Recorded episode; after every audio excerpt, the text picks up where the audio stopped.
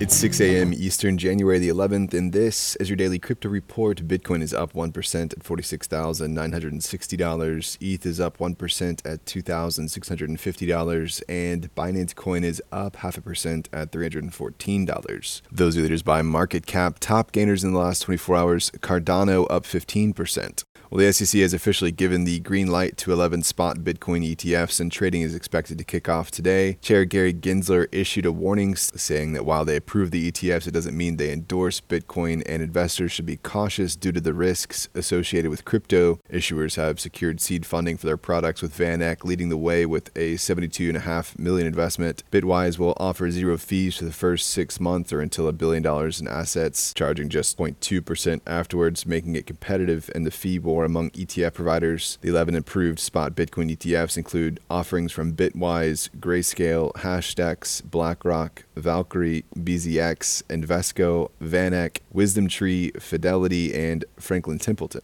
CEO Vlad Tenev said the company's said the company intends to list the 11 newly approved spot Bitcoin ETFs as quickly as possible, saying this development strengthens the integration of crypto with traditional finance, offering clarity and sophisticated risk management tools for digital asset investments. The company has seen increased crypto trading volumes amid the ongoing market rally.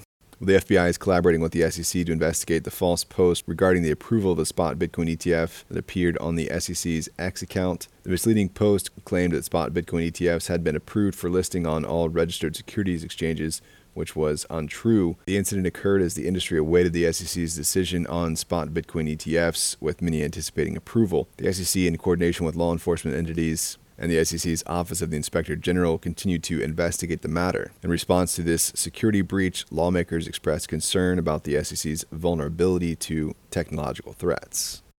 Well, crypto price tracking site CoinGecko had its account on X hacked Hackers posted a fraudulent message promoting a new crypto named GCKO and including a suspicious link for a token airdrop. CoinGecko responded by warning users not to click on any links or engage with suspicious content. They're investigating the situation and taking measures to secure their compromised X accounts emphasizing the importance of user security. And finally, FTX's bankruptcy estate is planning to sell around 35 properties in the Bahamas, including the luxurious, including the luxurious Orchid penthouse where former CEO Sam Bankman-Fried and top executives once lived. FTX staff and executives had used these properties until the exchange collapsed in late 2022. The court filing states that the properties must be sold for at least 80% of the estimated price determined by the assigned broker. Any sale exceeding 5 million will be reported to relevant parties. At one point, FTX owned 38 properties in the Bahamas valued at just under 200 million. Well, that's all for us today. Visit us at dailycryptoreport.io and listen to us everywhere else you podcast under Daily Crypto Report.